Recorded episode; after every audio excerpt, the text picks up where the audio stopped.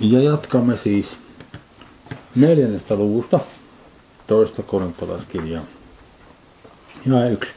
Sen tähden kun meillä on tämä virka tai palvelustoimi, sen laupeuden mukaan, joka on osaksemme tullut, me emme lannistu. Lannistu on toisena ekkake, joista on käytty Luukkaan evankeliumin 12. luvun yksi. Niin siellä sanotaan, ja hän, Jeesus, puhui heille vertauksen siitä, että heidän tuli aina rukoilla eikä väsyä. Sama sana, joka on käännetty neljäviakässä yksi sanalla lannistua. Ja kaksi. Vaan olemme hyljenneet kaikki häpeälliset salatiet niin, ettemme vailla kavaluudessa, emmekä väärennä Jumalan sanaa. Se on logos. Saa logiikka tulee tuosta, logos tarkoittaa sanaa, lausetta, verbaalista ilmaisua kreikan kielen. Vaan julkituomalla totuuden me suositamme tai suosittelemme itseämme jokaisen ihmisen omalle tunnolle Jumalan edessä. Ja sitten jakeet 3 ja 4 on taas sulkulauske, joten voimme hypätä aluksi sen yli. Siinä sanottiin, suosittelemme itseämme jokaisen ihmisen omalle tunnolle Jumalan edessä ja 5. Sillä me emme julista itseämme Herrana, vaan Kristusta Jeesusta, että hän on Herra ja me teidän palvelijanne Jeesuksen tähden. Pitäisi olla Jeesuksen kautta, dia. Nyt voidaan lukea jakeet 3 ja 4. Mutta jos meidän evankeliumimme on peitossa, niin se peite on niissä, jotka kadotukseen joutuvat. Niissä uskottomissa, joiden mielet tämän maailman, se on sana aion, joka viittaa aikakausiin. Näiden aikojen Jumala on niin sokaisut, ettei heille loista valkeus, joka lähtee Kristuksen kirkkauden evankeliumista – hänen, joka on Jumalan kuva. Sillä me emme julista itseämme, vaan Kristusta Jeesusta, että hän on Herra. Ja me teidän palvelijanne Jeesuksen tähden tai Jeesuksen kautta. No voimmeko me sitten sanoa, minä olen Kristus? Ei, emme voi. Me voimme sanoa, että me olemme Jumalan kansan palvelijoita Jeesuksen Kristuksen kautta. Ei voida sanoa, että olemme itse Kristus. Mutta hänen kauttansa me olemme Jumalan kansan palvelijoita. Jumalan ihmisten palvelijoita. Ja kuusi. Sillä Jumala, joka sanoi, loistakoon valkeus pimeydestä, se oli ensimmäisen Mooseksen kirjan ensimmäisen viikossa kolme, on se, joka loisti sydämiimme, että Jumalan kirkkauden tunteminen, sen kirkkauden, ei ole tekstissä, siis Jumalan kirkkauden tunteminen, sen, joka loistaa Kristuksen kasvoissa, levittäisi valoansa.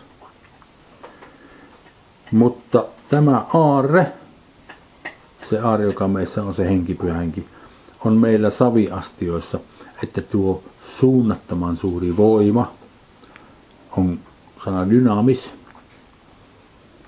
josta tulee dynamiitti esimerkiksi, tarkoittaa potentiaalista voimaa. Keskeisin kreikan kielen sana, joka tarkoittaa voimaa.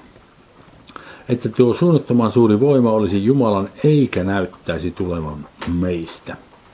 Jakeessa 8 ja 9 on käytetty painiottelussa käytettyjä termejä. Ja 8. Me olemme kaikin tavoin ahdingossa. Tämä on taas, tulee sanasta tripsist libo, suuressa mielenpaineessa.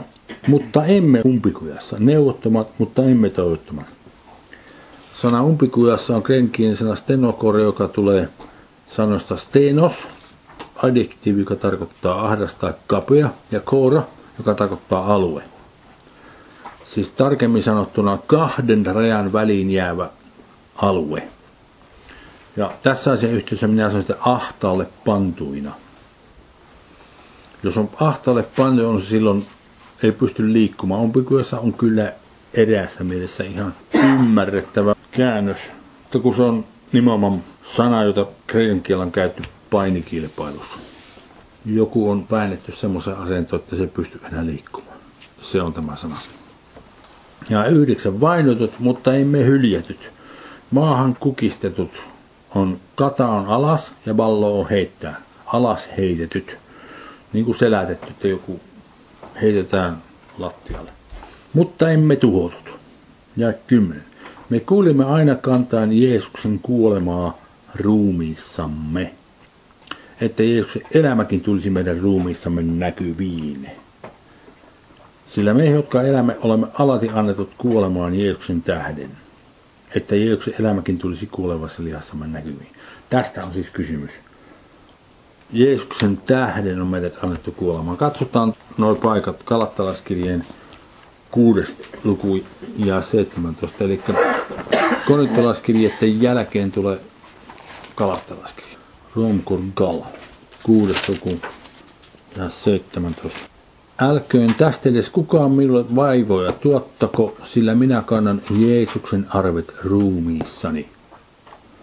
Meidän Herramme Jeesuksen Kristus arvo olkoon teidän henkenne kanssa, veli. Siis ei Paavali kantanut niitä arpia, joita Jeesuksella oli. Häntä ei ristiinnaulittu, mutta häntä ruoskittiin ja hakattiin kepeillä useita kertoja. Siitä jäi arpia. Ja se tehtiin hänelle Jeesuksen tähden. Siitä on kysymys tässä. Sitten toinen paikka oli apostolin tekojen 14. luku. Apostolin tekojen 14. luku, jakeet 19, 19-21. Mutta sinne Lystraan tuli Antiokiasta ja Ikonionista juutalaisia, ja he suostuttivat kansan puolellensa ja kivittivät Paavalia, ja raastoivat hänet kaupungin ulkopuolelle, luulen hänet kuolleeksi. Pitäisi olla ymmärrys, että tietään hänen kuolleeksi. Kun ihminen kivitetään, niin se kuolee varmasti. Ja 20. Mutta kun opetuslapset olivat kokoontuneet hänen ympärilleen, nousi hän ja meni kaupunkiin. Ja seuraavana päivänä hän lähti Barnaban kanssa Derpeen. Siis mitä ne opetuslapset teki? Herättivät hänet kuolleista. Jos joku kivitetään, niin kuin siihen aikaan ihmisiä kivitettiin, niin ihan varmasti kuolee. Paavali kuoli tuossa. Sitten opetuslapset herättivät hänet kuolleista. No, käytännössä se siis jopa suorastaan on toteutunut elämässä. Ja 11. Sillä me, jotka elämä, olemme alati annetut kuolemaan Jeesuksen tähden. Että Jeesuksen elämäkin tulisi kuolevaissa lihassamme näkyviin. Ja 12. Niinpä siis kuolema tekee työtään meissä, mutta elämä teissä.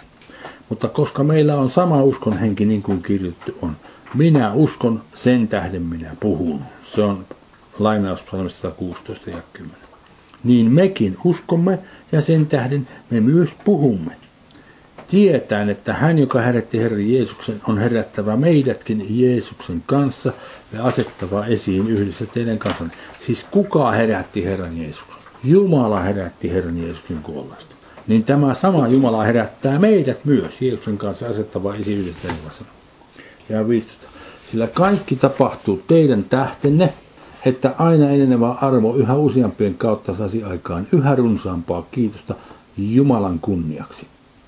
Sen tähden me emme lannistu, jälleen se sama sana ekkakeo, emme väsy, vaan vaikka ulkolainen ihmisemme menehtyykin, tämä ruumis ja suuri osa sielusta, niin sisällinen kuitenkin päivä päivältä uudistuu. Sisällinen on tämä sana esoten, ja kohta katsotaan noin kaksi muuta paikkaa, missä sitä on käytetty. Siis tämä ei ole Jumalan henki ihmisissä, vaan ihmisen sydän ihmisen olemuksen kaikkein sisin, se paikka, missä henki, usko ja Jumalan sana asuvat. Se on ihmisen henkilökohtaisen elämän tyyssiä. Niin se päivä päivältä uudistuu. Se sielun perimmäinen sopukka keskusta. Mennään roomalaskirjeeseen seitsemäs luku. Ja siellä sanotaan 22. Sillä sisällisen ihmiseni puolesta minä ilolla yhdyn Jumalan lakiin. Mutta jäsenissäni minä näin toisella, joka sotii minun mielilläkin vastaan ja pitää minut vangittuna synnillaissa, joka minun jäsenissäni on ja niin edelleen. Siis sen henkilökohtaisen elämän tyyssien mukaisesti sen sielunsa sisimmän mukaan hän ilolla yhtyy mallakin. Tämä on hyvä, tämä on totta, tämä pystyt tekemään sitä. Niin se ei voi olla Jumalan pyhänkin, vaan se on se ihmisen oma sydän, sydämen sisin. Ja Efelaskirjeessä Romkurgal F-filikol, Efalaski tuo Galatalaskirja jälkeen. Kolmas luku ja 16. Kolmas luku ja 16. Lähetäänkö sitä 14. Sen tähden minä notkistan polveni isän edessä, josta kaikki, millä isä on taivaassa ja maan päällä saa nimensä, että hän kirkkautensa runsauden mukaisesti antaisi teidän sisällisen ihmisen puolesta, sisällisen ihmisenne puolesta, voimassa vahvistua hänen henkensä kautta ja Kristuksen asua uskon kautta teidän sydämissänne. Se sisäinen ihminen vahvistuu sen pyhänkin kautta. Se pyhänkin on jo valmiiksi voimakas. Mutta kun me puhumme kielellä ja kaikilla muilla tavoin käytetään sitä pyhänkeä, niin se pyhänkin vahvistaa sitä meidän sisimmäistänne, sisällistä ihmistä. Ja 17. Sillä tämä hetkisen kestävä ja kevyt ahdistuksemme taas flipsis kova paine mieltä vastaan tuottaa meille iankaikkisen ja määrättömän hyperbole, tulee sitten hypervalloa, superyliheittämisen kirkkauden ylenpalttisesti. Ja se on hyperbolea kanssa. Sitten tässä on baaros, joka on jäänyt kääntäjiltä kääntämättä. Niin kuin sana barometri tulee tästä sanasta. Ilmanpaineen mittari. Se tarkoittaa paino tai kuorma. Siis baaros tarkoittaa paino tai kuorma. Ja minä kääntäisin tämän jakeen 17 loppupaan tällä tavalla. Tuottaa meille iankaikkisen ja ylenpalttisesti ylenpalttisen kirkkauden painon. Siis tämä hetkisen kestävä ja kevyt ahdistuksemme. Se ahdistus, mikä meillä on, kestää hetkisen, siis lyhyen aikaa. Ja se on kevyt joka tapauksessa. Ja se tuottaa meille iankaikkisen ylenpalttisesti ylenpalttisen kirkkauden painon. Se on iankaikkinen ja aivan hirvittävän suuri. Sitä voi kuvailla tällä tavalla, että jos meillä olisi vaaka, kaksi vaakakuppia, ja sanotaanko, että vasempaan vaakakuppiin pannaan, teistä katsottuna oikeeseen, pannaan kevyt ja hetkisen kestävä ahdistus, alkaa mennä alaspäin. Mutta sitten kun sinne oikeeseen vaakakuppiin pannaan tämä iankaikkisen ja ylenpalttisesti ylenpalttisen kirkkauden paino, tai pannaan se iankaikkinen ylenpalttisesti ylenpalttinen kirkkauden paino, niin pum, se puoli menee pohjaan. No jos tänne pannaan 10 tonnia, no sitten kun pannaan tämä ylenpalttisesti ylenpalttinen kirkkauden paino, pum, se menee aina pohjaan.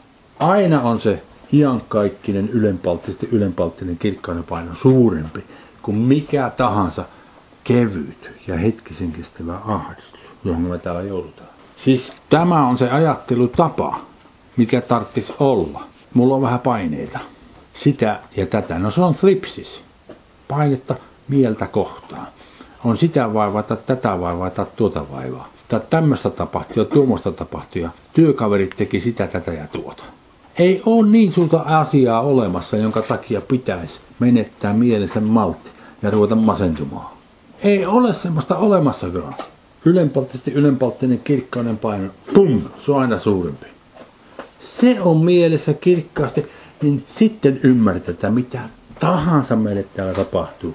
Se on vain hetkisen kestävä ja kevyt paine meidän mieltämme kohtaan. Ei mitään vakavaa.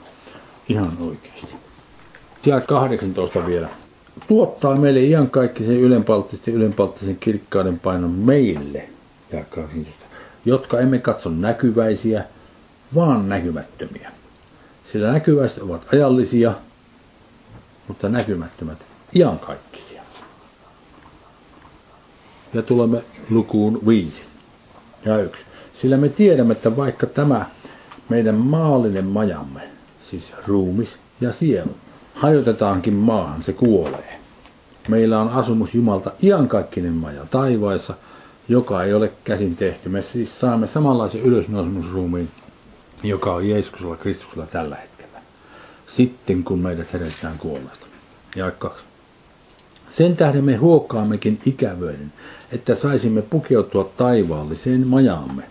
Sillä kun me kerran olemme siihen pukeutuneet, siihen ylösnousemusruumiiseen, ei meitä enää havaita alastomiksi, tarkoittaa kuolleiksi. Sillä me, jotka olemme tässä majassa, tässä ruumiissa, täällä maan päällä, huokaamme raskautettuina, koska emme tahdo riisuutua, siis kuolla, vaan pukeutua siihen uuteen majaan ja elää iankaikkisesti, siihen ylösnousemusruumiiseen. Että elämä nielisi sen, mikä on kuolevaista.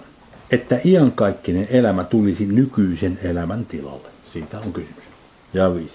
Mutta se, joka on valmistanut meidät juuri tähän, on Jumala, joka on antanut meille hengen vakuudeksi. Jälleen se on arvon.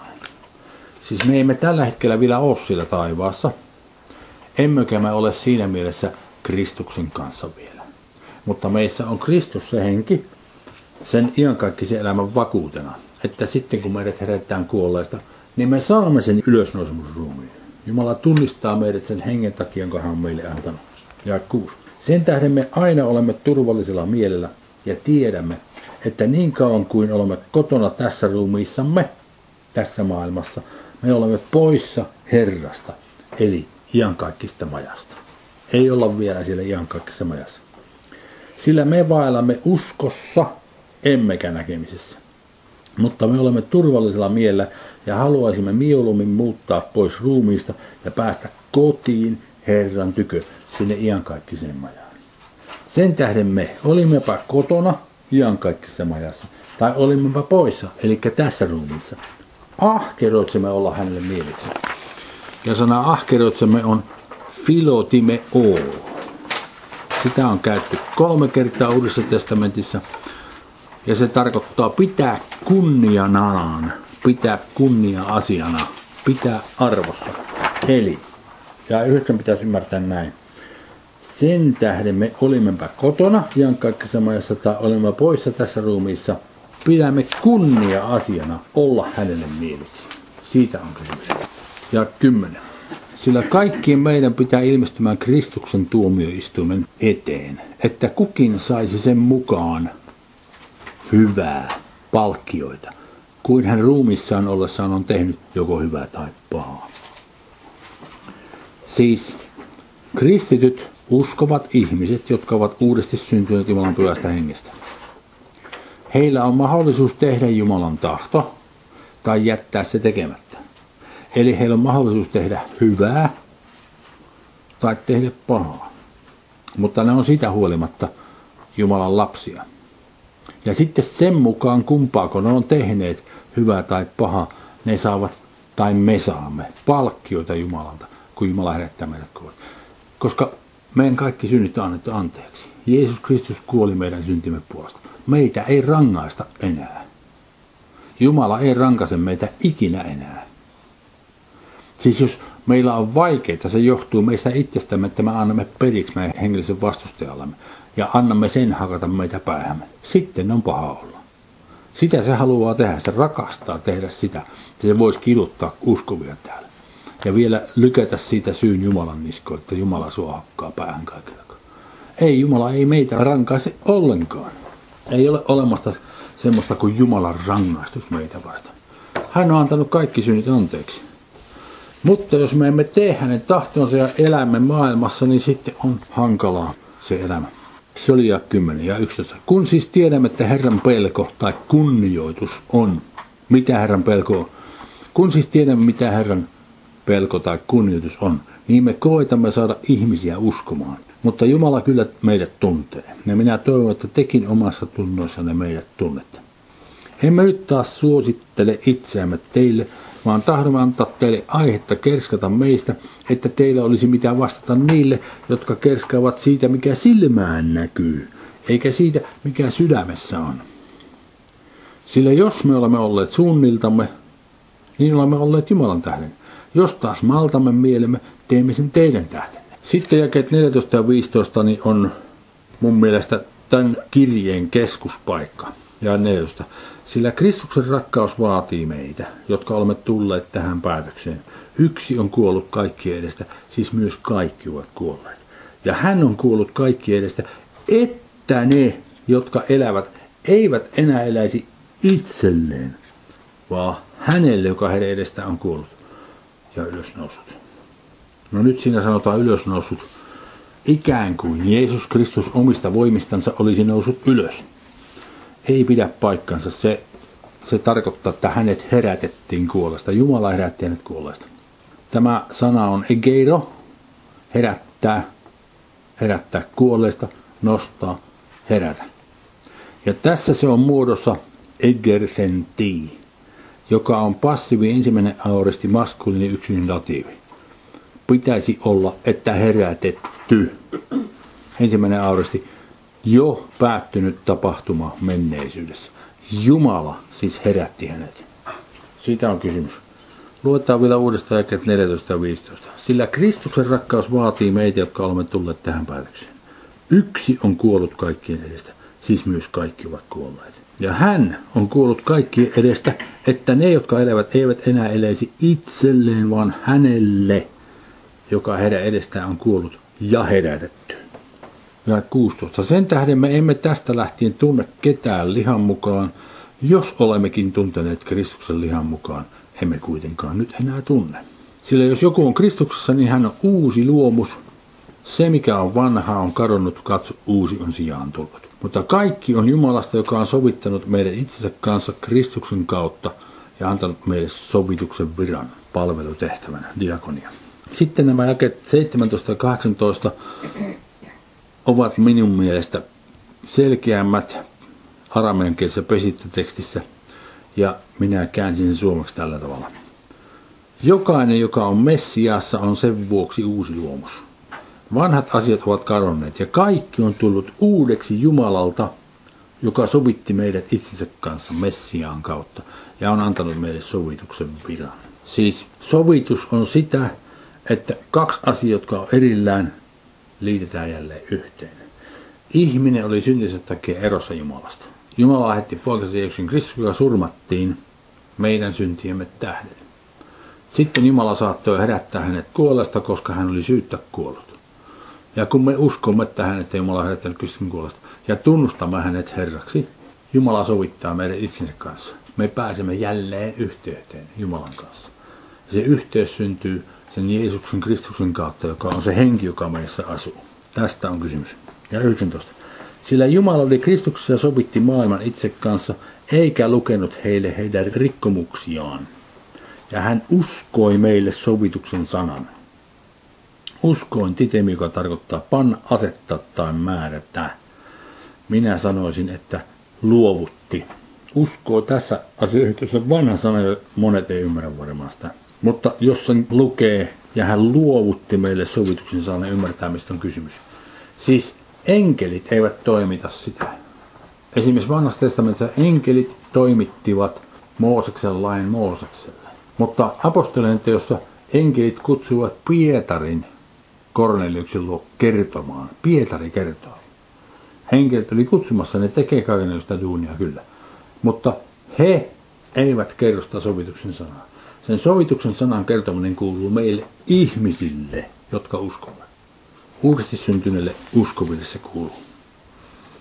Ja 20. Kristuksen puolesta me siis olemme lähettiläänä ja Jumala kehoittaa meidän kauttamme. Me pyydämme Kristuksen puolesta, antakaa sovittaa itsenne Jumalan kanssa. Sen, joka ei synnistä tiennyt, hän meidän tähtämme teki synniksi, että me hänessä tulisimme Jumalan vanhuskaudeksi. Sanat, hän meidän tähtemme teki synniksi, tarkoittaa sitä, että Jumalan suunnitelman mukaan Jeesus Kristus kantoi meidän syntiemme seuraukset. Ei Jumala tehnyt häntä kirjaimellisesti synniksi, vaan hän kantoi meidän syntiemme seuraukset. Hän kuoli. Hänet pieksettiin henkihieveriin ja sitten hänet lopulta tapettiin. Se on mitä se tarkoittaa. Ja se on kielikuva metonimi.